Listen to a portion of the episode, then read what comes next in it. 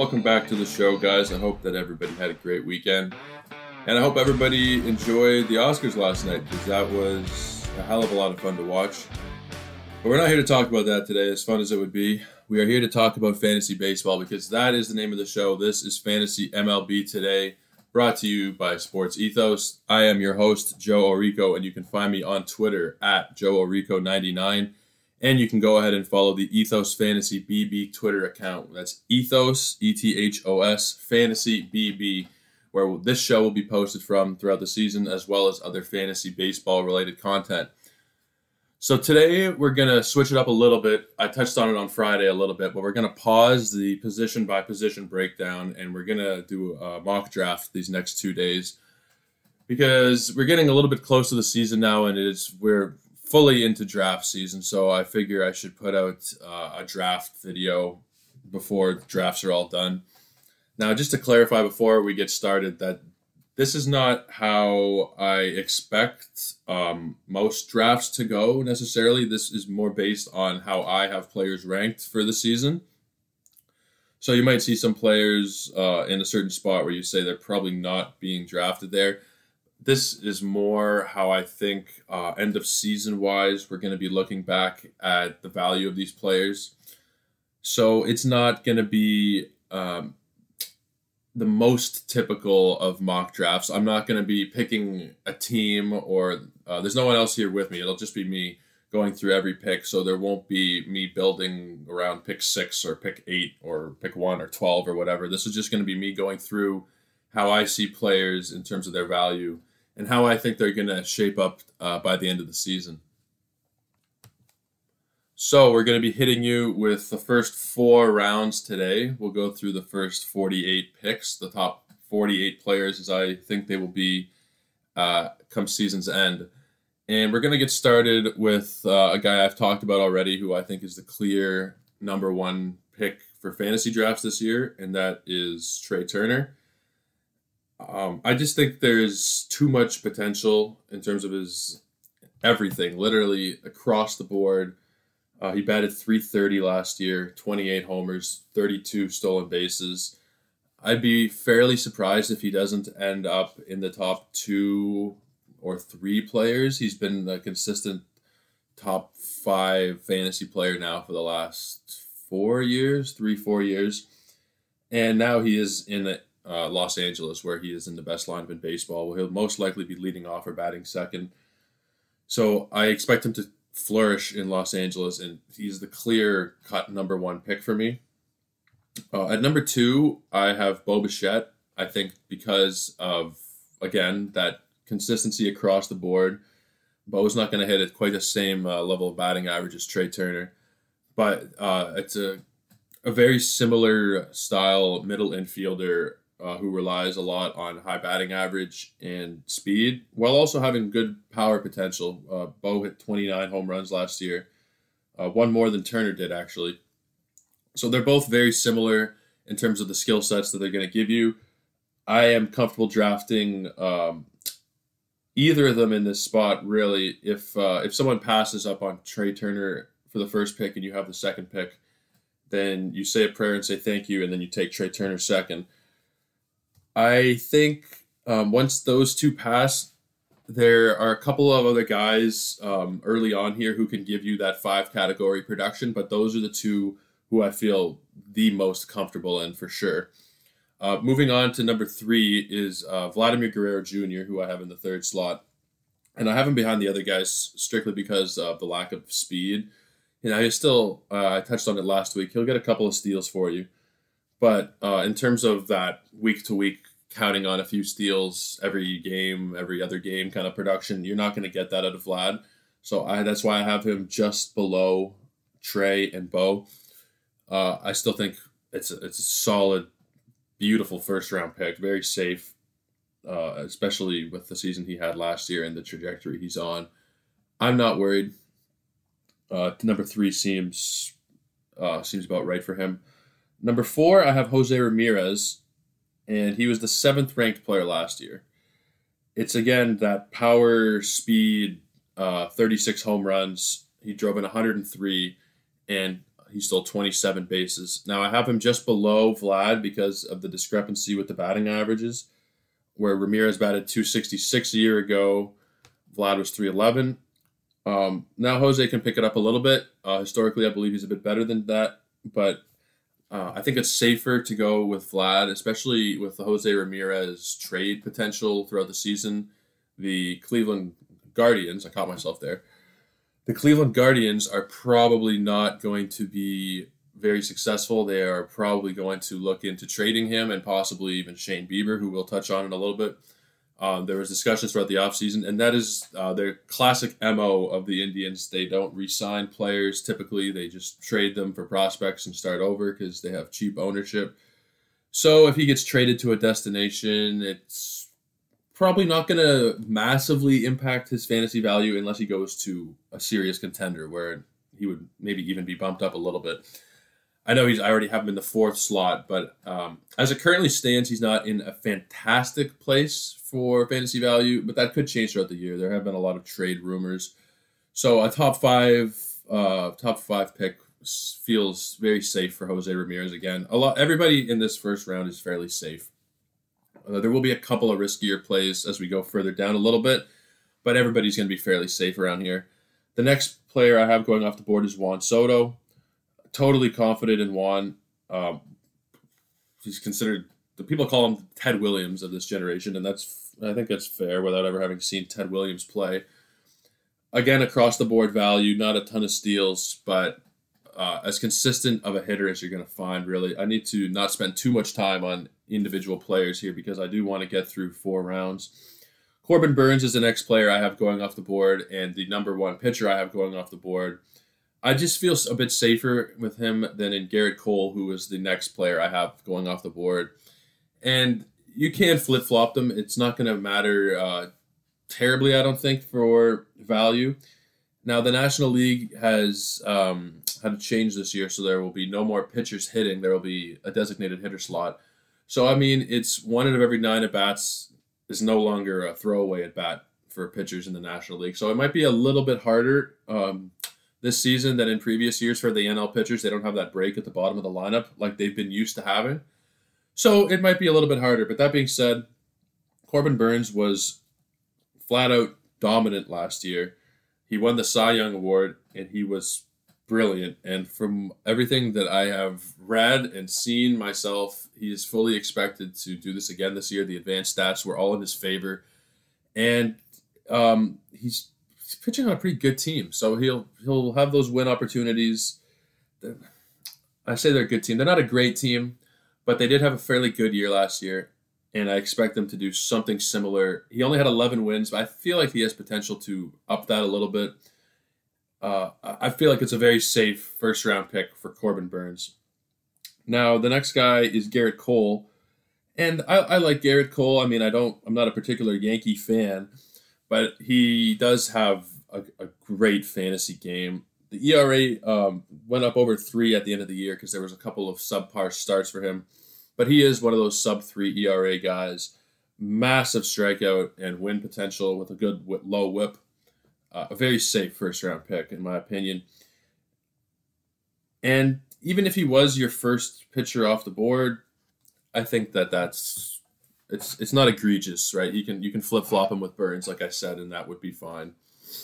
Uh, the next player I have is Bryce Harper, and some people may think it's a little bit high at number eight. He was the 18th ranked player last year, but that was with no lineup help. His 35 home runs translated to only 84 runs driven in. He didn't really have the help last year, and now the Phillies have gone out and got him a couple of more pieces. So I think he can up that RBI number a little bit and the run number a little bit and push that 18th ranking up into the first round this year. I wouldn't be surprised at all, and that's where I'm expecting him to be in the middle, late middle of the first round. So if you're picking him around, uh, like I said, late first round, middle, late first round, I wouldn't be too worried about that. He does have some steal potential as well. He had 13 steals last year and I say potential, we already know he can steal. He's not terribly fast, but he is a little bit underrated as a base stealer. He's never really talked about. And 13 stolen bases throughout the year in fantasy can really be really be a plus to your team. Let's move on. This one will be the first one that's kind of maybe a little bit controversial. I have Mike Trout, uh, number nine. I think he'll regain his form prior to his injury, and he was fantastic. Even in the short stretch we saw him last year in 117 at bats, eight homers, 18 driven in, and he batted 333. Now we all know if you're watching this, if you're listening to this, Mike Trout is it's not much of a debate that he's the best player of his generation. Now, some people will avoid drafting him because of the injury and say he's injury prone. I say one injury does not equal injury prone. So I'm not really going to be hesitant to draft him with that kind of. I mean, he was last year going early in the first round. Now he's going later in the first round. So if you miss out on um, whether you draft, whether you choose the order or whether it's a random order, if you miss out on a top draft pick, you still have crazy value late in that first round. And I think Mike Trout can regain his form from a couple of seasons back. Now they need they need good seasons from the supporting cast to really help him out there and help the Angels stay competitive down the stretch to keep him in ball games because you know he's going to be 30 this year, I believe, and he'll not want to be wasting so much time as he gets older um, down the stretch of seasons playing meaningless games. I don't think so. The Angels need to stay competitive to keep him in ball games. Let's move on to Kyle Tucker, who I think will be the te- the tenth ranked player roughly. Now I don't feel as certain about Kyle Tucker, but I do like him in this slot. Now he will fall later than this in drafts a little bit. He is going pretty high though. I mean, compared to last year, he was the 39th uh, total player, eighth on average. But I, I touched on it last week. I don't like looking at average for fantasy baseball just because, for example, looking at Kyle Tucker, he averaged 0.21 home runs a game, 0.66 RBIs. I just find that it adds a level of confusion to fans. Now, if you're if you're um, mathematically inclined and you want to go by the average, technically maybe that's better. I don't I don't know. But I just find it complicates the way that you actually look at it as opposed to looking at the actual full value they've given you for the season. So I mean, you look at Kyle Tucker last year; he had 30 home runs, 92 RBIs, and 14 steals for the average fan, the average fantasy baseball player, that's very easy to understand. You say he had 0.59 runs a game, 0.21 home runs a game. You start to sound like a crazy person. Uh, you start to sound like one of those people who devoted to analytics if you start speaking in fractions in terms of stolen bases per game and stuff like that. So I find it really, um, it can take some enjoyment out of it, honestly, if you look at it through that lens, because it just makes it a lot harder, especially for someone like myself who's not crazy with math, you just want to keep it simpler while also looking at an accurate value. The total value is accurate. It shows you how valuable the player was throughout the season. And it shows you who stayed healthy as well. Because those guys who will miss a lot of time, off the top of my head, Fernando Tatis Jr., who I don't even have in my first four rounds here because of the injury. He's going to miss about three months. So the total helps to show you who stayed on the field as well. Um, and when there's a massive discrepancy between the total and the average, there's usually something to do with injuries. So let's look at uh, Mike Trout just briefly. We'll go back to Mike. And his his average last season, he was the 14th ranked player on average per game last season. His total value that he provided was 1,043. So it just shows you how, yeah, you look at average and it shows you per game how a guy did, but there's something to be said, especially in baseball, about a guy staying healthy for the entire season. I'm going to move on because I'm spending too much time on individual players. I will get better at that as I go along. I need to just work on being uh, more concise with my arguments. The next player I'll touch on is Jacob DeGrom, who I've actually moved up in the last couple days, seeing him in the spring. He's got a lot of pep on his fastball for this time in the spring. He struck out five yesterday over three innings, um, one run on four hits, which honestly is a little bit high for him, four hits over five innings. But the fact that he's already got that speed uh, where it is, people were worried that he was going to have to shut it down this year, that he wouldn't be himself this year. Um, he got shut down last year I'm thinking it was elbow. I can't remember now. It's uh, forgive me. I believe it was his elbow that had him shut down last year, and people were very worried that it could be um, snap of the fingers this year. A couple weeks in, something tweaks and he's done. I think that he will still be a first round value this year. I think DeGrom is elite, beyond elite.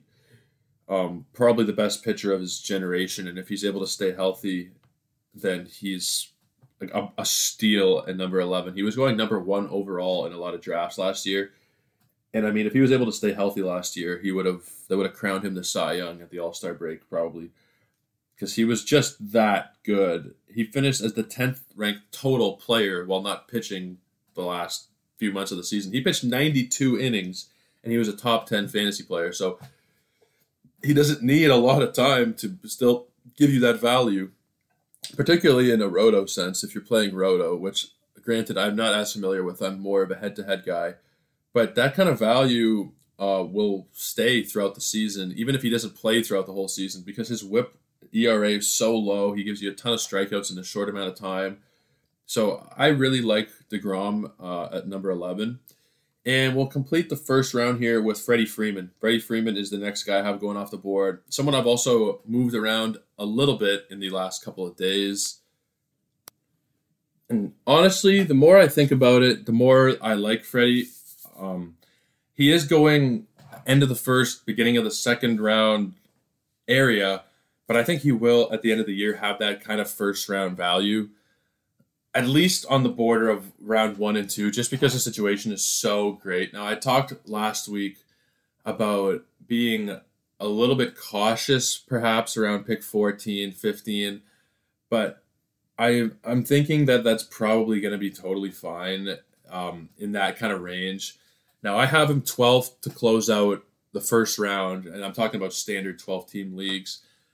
And I think that that is probably roughly where his value will end up throughout the season. Now, if you can get him in the second round and not have to use a first round pick on him, by all means, um, he may not be there in the second round just because I, I think he homered yesterday, the day before in spring, and people really love that kind of thing when there's a home run in spring, even though it really doesn't matter that much. I know there's been a lot of hype around Akil Baddoo of the Tigers, who's hit a couple of home runs in the spring. I don't see it mattering that much on a case by case basis of this guy got rocked, this guy hit for the cycle in spring. But it appears that Freddie Freeman, um, his spring performance has been fairly good, and I think it might have boosted up his uh, his ADP a little bit as well as the fact that he went to the Dodgers, obviously. Um, but he is moving up since last week. When I checked last week, early in the week, he was going around pick 18 or so, and now it's 14, 13. So I think having him as the 12th player makes sense for me. Um, roughly, anyway, that's where I think he'll be at the end of the season. Let's move on to Mookie Betts, who I have slotted in at number 13. I do expect him to bounce back this year. Uh, he'll have a full season of playing with Trea Turner and with Freddie Freeman, who might be sandwiching him in that lineup, which is you want to talk about protection for your RBIs and your runs. Uh, the steals were only he only had ten steals last year, and he batted 264. So uh, it has turnaround season written all over it for Mookie. I am not worried about drafting him in the second round ish. If he's going in the first round, I'd probably not take a first round pick just because there is a lot more certainty there. But I think he'll be fine this year. I think he'll totally figure it out again. The next player is Mr. Shohei Ohtani, and this is on the batter side because you got to remember Shohei is divided into a batter and uh, a pitcher on Yahoo, which is what we're focusing on today. Is Yahoo? He hit 46 home runs, 100 RBIs, and stole 26 bags last year. In a category league, that is ridiculous in a points league that is ridiculous but we're, we're focusing on category leagues today he batted 257 which is a little bit low but if he can stay healthy if he can go out there no problem. He can get you that mid second round value. That's it seems like it would be easy uh, seeing what he did last year. As long as he's not overworked on the mound and he's still able to play most days in the field value should be there. Next we'll go into rafael devers who had a fantastic year last year, 20th overall ranked player. No problem seeing him being a second round player again this year with the massive home run and RBI potential in that lineup. No problem at all there. Um, let's move on to Ozzy Albies. I keep saying it, but I'm I keep not doing it. I keep uh, expanding on these players. So we may just go three rounds today. We'll see uh, how we'll see how efficient I can be in the next couple rounds. Ozzy Albies is the next guy I have. I have him slotted in at my 16th slot. Uh, he was 27th last year, but the 30 home runs, 106 RBIs, 20 steals, uh, elite elite production from a second base spot. That's not flush with talent, especially not early on in the draft here. Looking at my first couple rounds, there's only maybe four uh, second basemen going off the board here by round four. So Ozzy is the safest second baseman. Okay, depending on how you want to classify Trea Turner, who's technically a shortstop, but he may be playing second base this year. We'll see. Well, now they don't have Corey Seager, so he'll probably go back to predominantly shortstop. So I think it's safe to say that Ozzy Albies is the best shortstop. Sorry, the best second baseman uh, in fantasy. And I think that he'll end up somewhere in the middle of the second round for value. Uh, he's he's an across the board producer. If he can get his batting average up higher than what was last year, which was 260, then he has first round potential. Let's move on. Walker Buehler, who I have slotted in as the 17th player. I think that's a good projection for him. Now he was higher than that last year, but he had really a fantastic season. He was the fifth ranked player on a total basis uh, in category leagues, and he had everything going for him it's probably safe to say he's going to have similar numbers. I just think number five is a bit of a stretch. I think pushing him down into the middle of the second round for value. Now he he might still be drafted in the first round in some instances, but I think his value will be 17, 18 in that range. I think that makes a lot of sense for him in that range. And the guy I have after him is another pitcher. I think it also makes sense in this range, who is Brandon Woodruff. Now, they didn't support Woodruff in his starts last year very well. I believe he had a losing record on the mound with a 256 ERA. So I think it was a big matter of run support in Woodruff's outings that led to him losing fantasy value because of the wins. Now he only had nine wins in a, in a category league, a standard category league that counts wins. That is going to hurt you. Only winning nine out of thirty some odd starts no question. So you, you kind of have to expect that that will turn around this year, that they will maybe not make an extra effort when he's pitching, but to realize we didn't help this guy out last year. Like he he could have been the Cy Young Award winner, Brandon Woodruff. If he had 15 wins in the same numbers, then he would have he was already in the top seven for voting, seven or eight for voting. So you figure he got some more run support, then he could have been that much better. He was the 29th ranked player. I think he easily could have been top 20 if he had that support. So look for him to bounce back this year in terms of the wins. Everything else should stay about the same, but look for the wins to bounce up from nine. Next, I have Teoscar Hernandez, who was 15th last year. I have him slotted in at 19th. Again, elite production, elite RBI and run potential in that Blue Jays lineup. He'll be batting right behind George Springer, Bo Bichette, and Vladimir Guerrero Jr. So, I mean, there's nothing to worry about, barring injury, nothing to worry about with Teoscar. He is going to do what he's done these last couple of years. He's got a silver slugger in each of the last two seasons. And uh, I think slotting him in in the later parts of the second round, middle, later second round, I think that's a bargain. He was the 15th player last year, and there's honestly a bit of room to improve. Like the average could have been higher than 296 where it was. It was higher than that for a good portion of the year and 92 runs. I think he can he can hit 100 runs. So is the first round impossible for him? No, I don't think he's going to touch the first round, but it's it's entirely possible that he provides you end of first round talent, end of first round value. So I have him slotted at 19, and I feel I feel comfortable with that. We'll move on to Mad Max Scherzer, who also pitched yesterday. He pitched six innings, struck out seven. It's kind of a long outing for spring uh, especially for someone his age, to throw six innings. Now he may throw one more start in the spring. They're probably not going to overextend him, but he looked really good.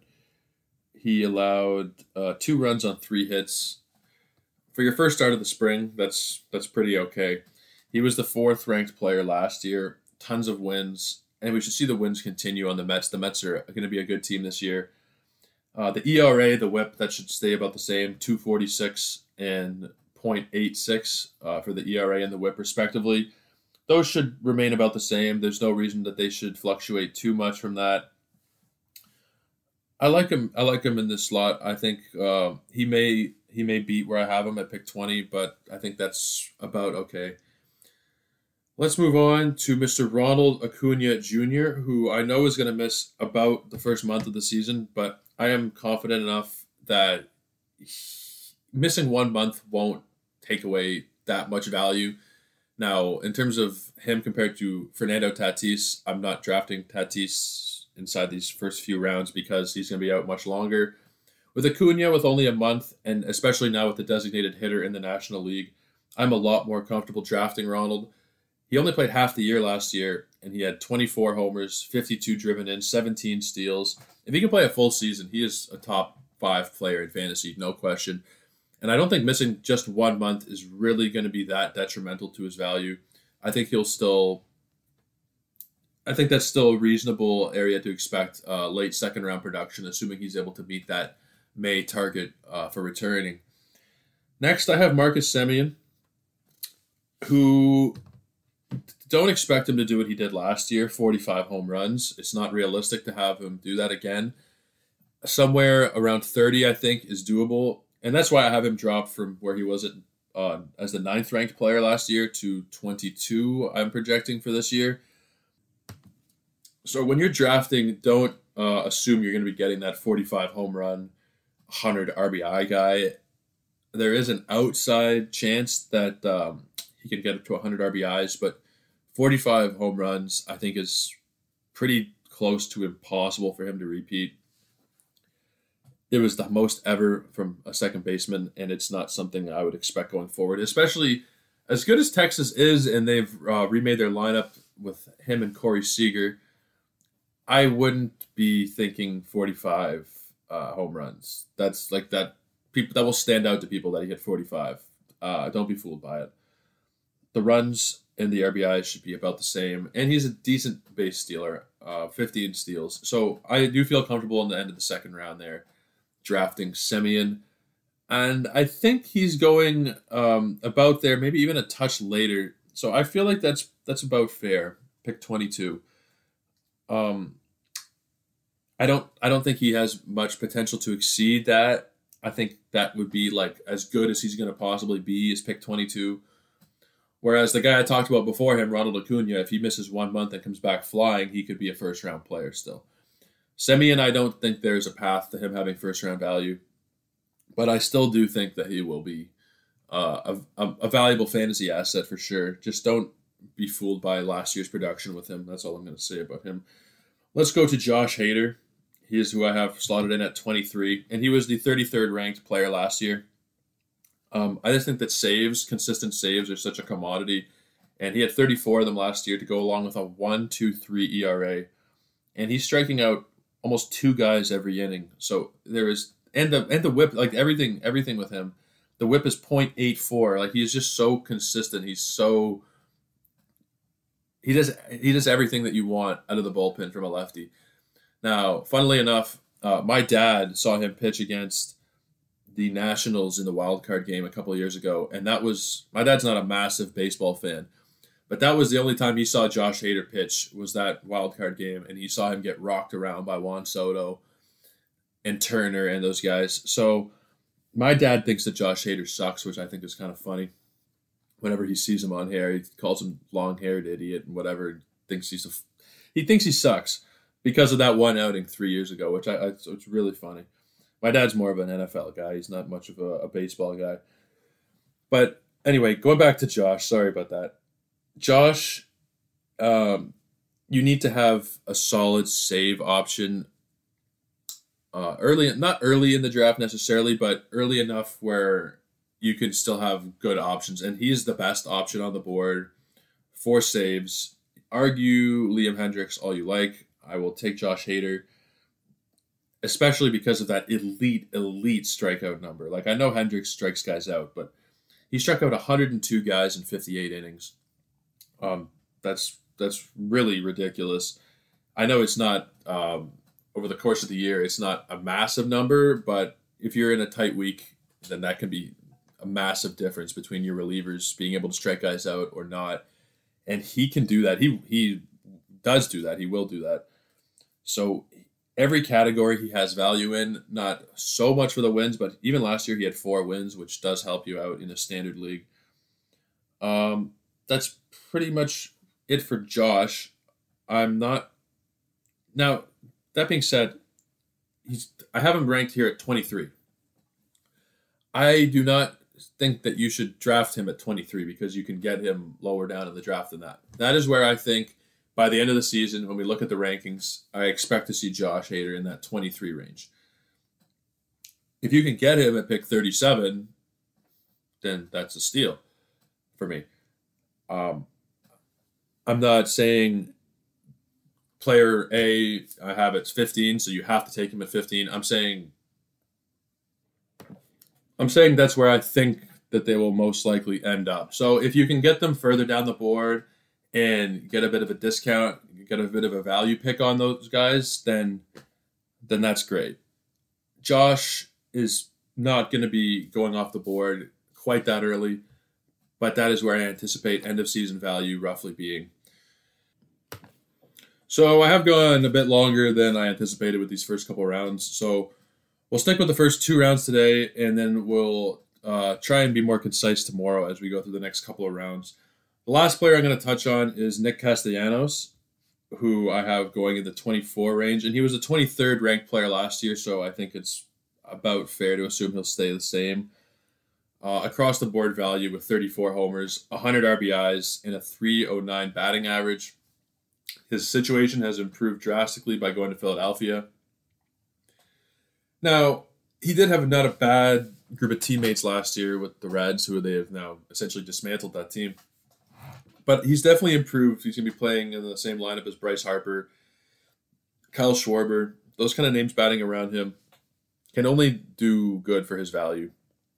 So, um, end of the second round, I see that being a fair place for Castellanos. End of season, I can I could see him being uh, in that 22 to 24 range. I have him at 24, but I can definitely see him uh, doing similar things to what he did last year with a little bit more room to grow, perhaps because of the better teammates.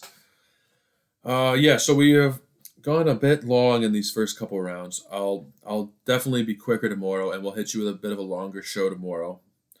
Uh, we'll try and get through rounds three through maybe six tomorrow, something like that. Um, I want to thank everybody who has uh, continued to listen now into week two. It's really uh, much appreciated. And I actually had a couple of you reach out to me over Twitter DMs over the weekend to ask fantasy related questions. So that is great. That's what we're trying to do here. We're trying to build um, build my name up in the baseball community, in the fantasy baseball community, and we're also trying to get Sports Ethos's name out there beyond just the fantasy basketball world because that's where um, we pretty much are at the moment. This is uh, we're trying to branch out into baseball, and you guys reaching out on Twitter like that is how that's going to happen. We're going to have expansion and growth through word of mouth, and the more you guys start trusting me with stuff like that and uh, start asking me questions, the more uh, the more people will hear about the show and will hear about me. So I really appreciate that. Uh, thank you guys for that. For those of you who are uninitiated, the Twitter is Joe Orrico ninety nine. That's at J O E O R R I C O 99. And you can go ahead and follow the Ethos Fantasy BB Twitter account, where this show will be posted out as well as other fantasy related content throughout the season. That's E T H O S Fantasy BB. Guys, I want to thank you all for listening today. It has been fun, and we will continue with our mock draft tomorrow. Everybody have a great Monday. See ya.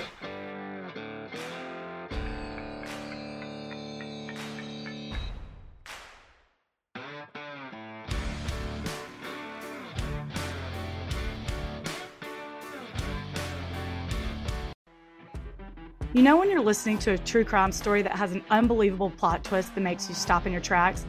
That's what our podcast, People Are the Worst, brings you with each episode. I'm Rachel. And I'm Rebecca. We're identical twins who love true crime cases that make you say, didn't see that coming, and we hate the people responsible for them. Listen to People Are the Worst now on Apple, Spotify, or wherever you get your podcasts.